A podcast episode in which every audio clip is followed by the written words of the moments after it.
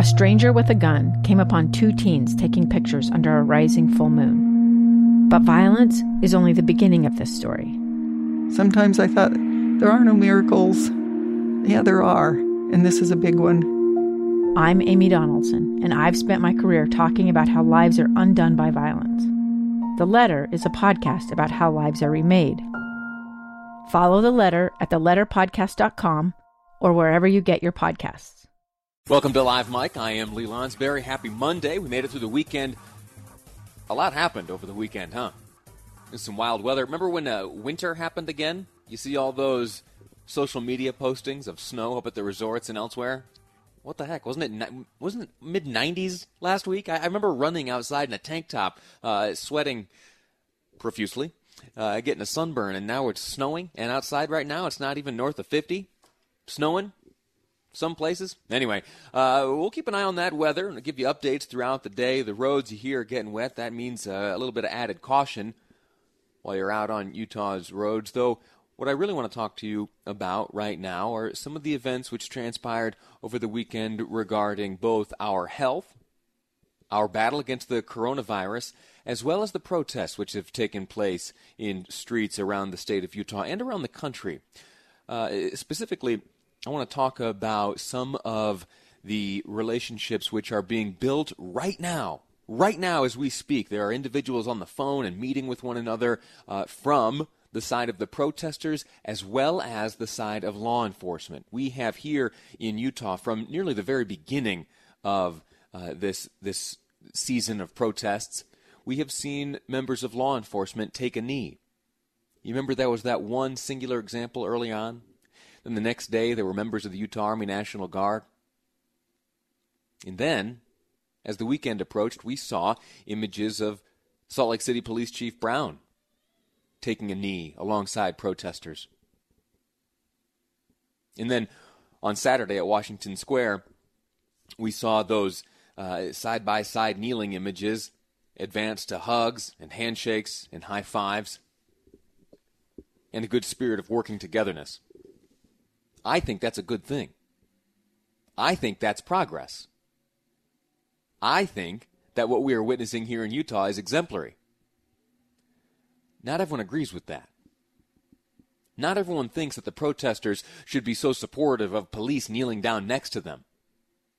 In fact, in Charlotte, the chapter president of the NAACP there says that protesters ought to resist that, and that they're being exploited, and that the police are looking to take advantage of imagery and such like that to forward their own agendas.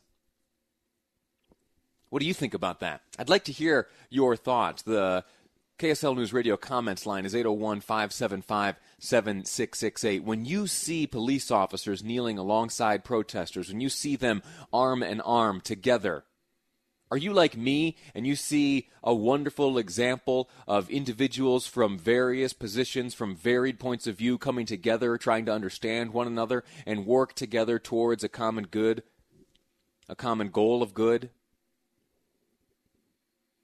Or do you think someone's being exploited there? I'll tell you right now, I don't think so. When I see Chief Brown embracing protesters, I think that's a very good thing. I think that communicates to not only law enforcement, but also protesters that, you know, we are in this together. We are members of the same community. You know, regardless of what we do for a living, regardless of the color of our skin, regardless of how we go about communicating our positions, we are at the end of the day after the ultimate goal of goodness and understanding and fairness and safety and peace.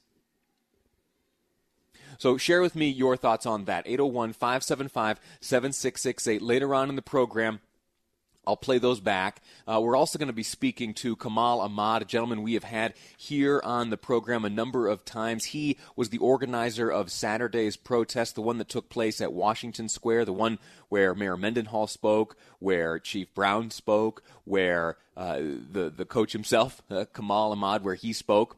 He's a local educator and a resident of Salt Lake City, and when he saw the violence transpiring on the streets of Salt Lake City 2 Saturdays ago, it broke his heart. And he spoke out vocally, loudly, and he's gotten attention not only around the city and state, but around the country, and he certainly has my attention. And I'm grateful to him for joining us time after time to explain his views on things and to help us understand and know how to best aid in whatever this collective goal is towards goodness and peace. We'll be speaking later on to Janetta Williams, president of the NAACP Salt Lake City branch. I have a few questions for her. I'd also like to ask her for some advice. So be sure to tune in later on in the program to hear from Janetta Williams just after 2 o'clock. So that's the state of affairs on the protest front. That's where my head's at. That's how we'll be discussing those issues on today's program. We'll also be speaking about the spread of the coronavirus. There's a heartbreaking reality that over the past week or so, we have seen a pretty significant uptick in the number of cases, a spike, if you will. We learned that a certain portion of that spike comes from reporting done by the Bear River Health Department. There's a meatpacking facility that has experienced a pretty significant positive rate amongst the tests administered to those working at that plant. We're going to speak with a representative from the Bear River Health Department, see how things are going in that neck of the woods. And it was just on Friday that after that massive number, 500-plus positive cases, was announced by Dr. Dunn, that she discussed what was happening in the Bear River Health District. We are supporting them. They're working directly with the facility to identify kind of what was potentially the cause of the spread, and also identify additional cases. And so right now, the really big focus is on investigating all of the positive cases that we're receiving, reaching out to their contacts to make sure their contacts are quarantined, and then, of course, retesting the employees, because the facility has been open this whole time. So we want to make sure there's not ongoing spread.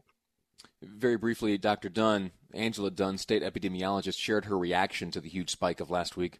We've been dealing with an increase for about a week. This big jump has definitely made my heart stop. And lastly, she discussed the timing of the spike compared to how people are feeling about the virus.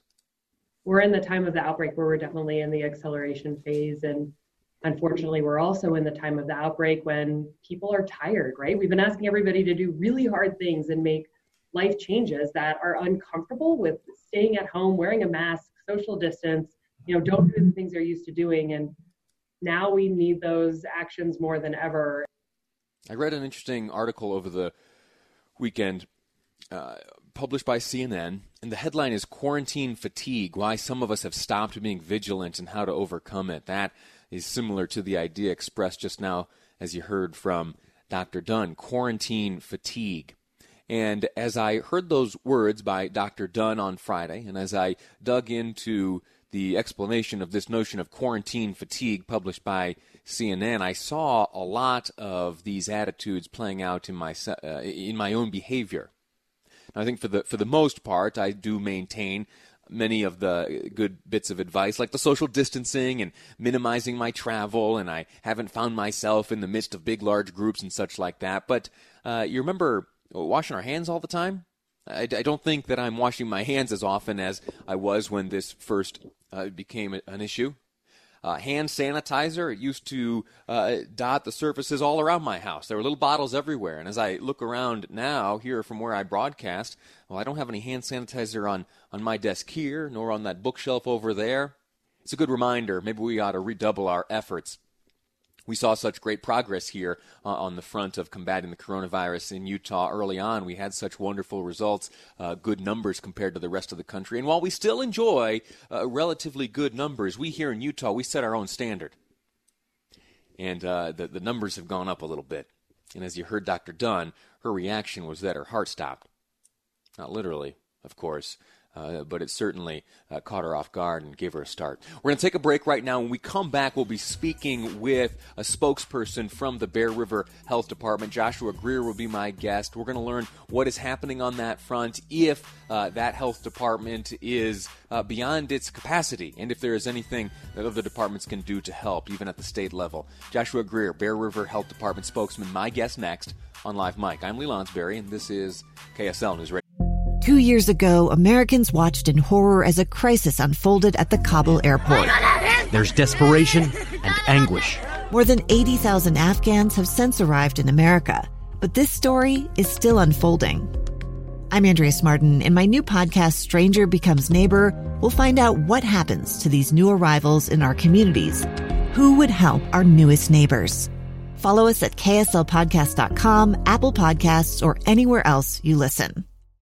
Welcome back. You heard a moment ago I was discussing caution fatigue and quarantine fatigue. It's not just a cute phrase. It's an actual thing. It's an actual phenomenon that afflicts us as human beings. It's an evolutionary thing. It comes from a response from our amygdala. Oftentimes, if we are exposed to repeated warnings over and over and over, our sensitivity to those warnings can become reduced. Think about this. Have you ever, in your car, you've been driving, and you see the check engine light come on? And in that moment, you think, oh, my gosh, this expense is going to kill me. It's going to be an inconvenience. How am I going to take care of this? It's so annoying. And you tell yourself, okay, as soon as I get home or maybe this weekend, I'll look into this. Well, you get home and, one thing gets in front of you and you don't quite get the check engine light checked out. And then the next day comes and the day after that comes. And then, before you know it, a month has passed, and the check engine light is still on, and yet the vehicle's running quite fine, and you no longer are stressed out by that warning.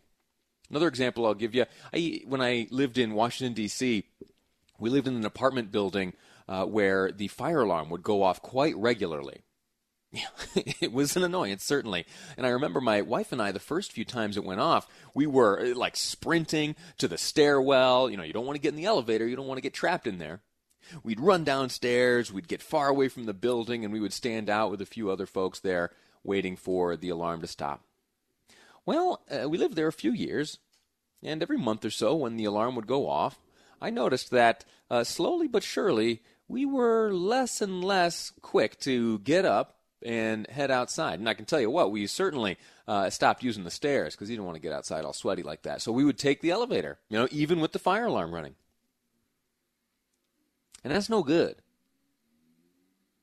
That's no good. What if the check engine light was indicating something real serious with the engine? And that putting it off ended up costing us much more than it would have cost to just get it checked out. How about in the apartment building? What happens the time where my wife and I relax our level of caution? We don't heed the good warnings and guidance of the fire department. We take the elevator. When we get caught in there, it fills with smoke. And then we're in real trouble.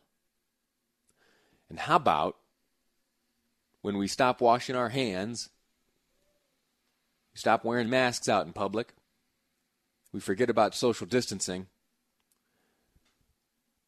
and a spike in cases results? And we here in the state of Utah take 2 steps backwards after the 3 months which precede us have been a step forward. That's no good.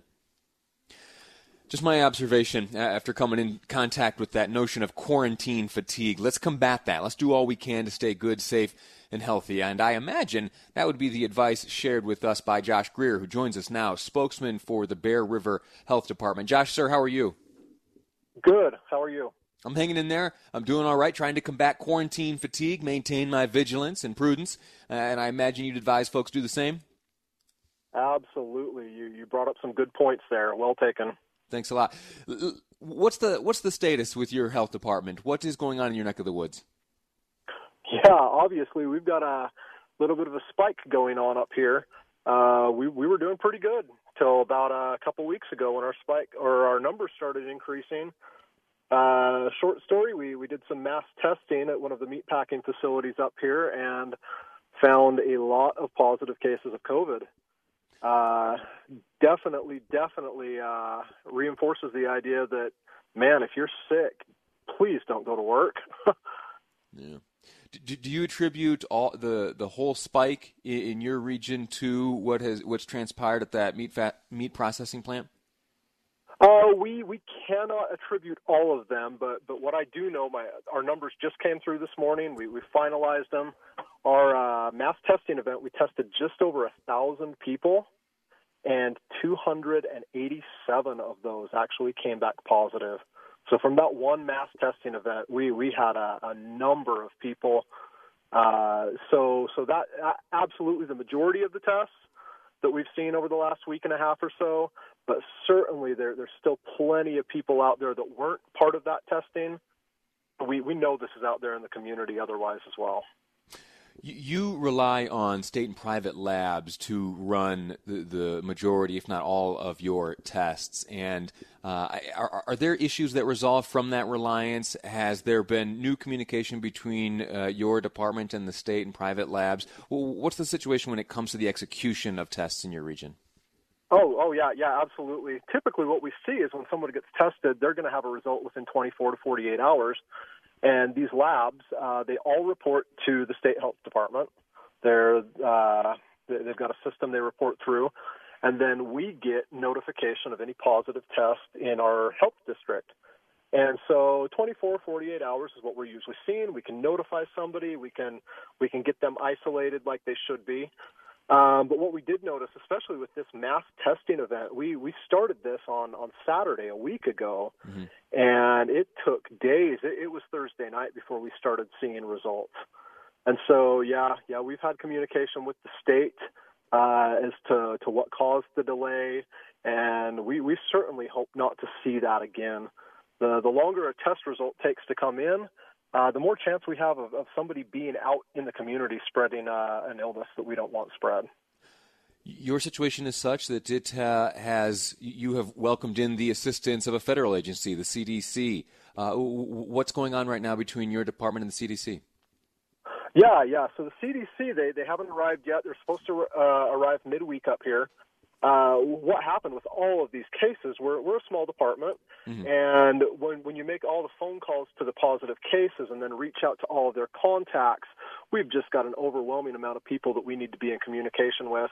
And so we have reached out to a number of state resources and local resources as well as the CDC. And what they're doing, they're sending us a team of a handful, probably about 5 epidemiologists with a lot of experience doing this that can take some of that burden from us. They're sending up a lab coordinator who will be a liaison with our labs and can really help with our lab results. And then they've also got a technical individual that has experience working with industry, especially with meat plants, that can go out and just work with some of these industries and make sure that proper controls are in place and employees are being allowed to stay home when they're sick and really get that up and running like it needs to be. Logan and the rest of the region within the state located within your health district is right now at the yellow risk level. That's low. Has your department considered recommending a change from that, either returning to orange or in some other direction? As of right now, we have not entertained a request like that to go to the governor's office. What our response is to that is we're trying to remind people that this is a personal responsibility. Mm-hmm. It doesn't matter what we close, what we open. What matters is how well we as individuals are at following that guidance, the social distancing, the staying home when you're sick, the wearing face coverings, the washing your hands. We can do that and still, be yellow. We could be green for that matter if individuals would take that on and say, you know what, I'm going to watch out for my friends, my family, and those around me. And if I'm sick, I'm going to stay home. There you go. And we think that that's the message that needs to get out, that this is an individual responsibility. We're certainly not the economists, and we know the governor has a lot on his plate when it comes to balancing public health and the economy, and we certainly want to see businesses thrive as well. And so we do. We have to put the burden on ourselves as individuals. I agree 100%. Josh Greer, thank you so much. Bear River Health Department spokesman, my guest on Live Mike. Best of luck to you up there. Good luck when the CDC shows up. Let's get these numbers down. Thanks again for your time, sir. All right. Thank you. All righty. Quick break. When we return, we're going to shift gears. We're going to pay attention again to the protests of this past weekend and those who gathered together at Washington Square on Saturday to rally. In particular, we'll be joined again by Kamal Ahmad, a local educator and resident of Salt Lake City, next on Live Mike. I'm Lee Lonsberry. This is KSL News Radio.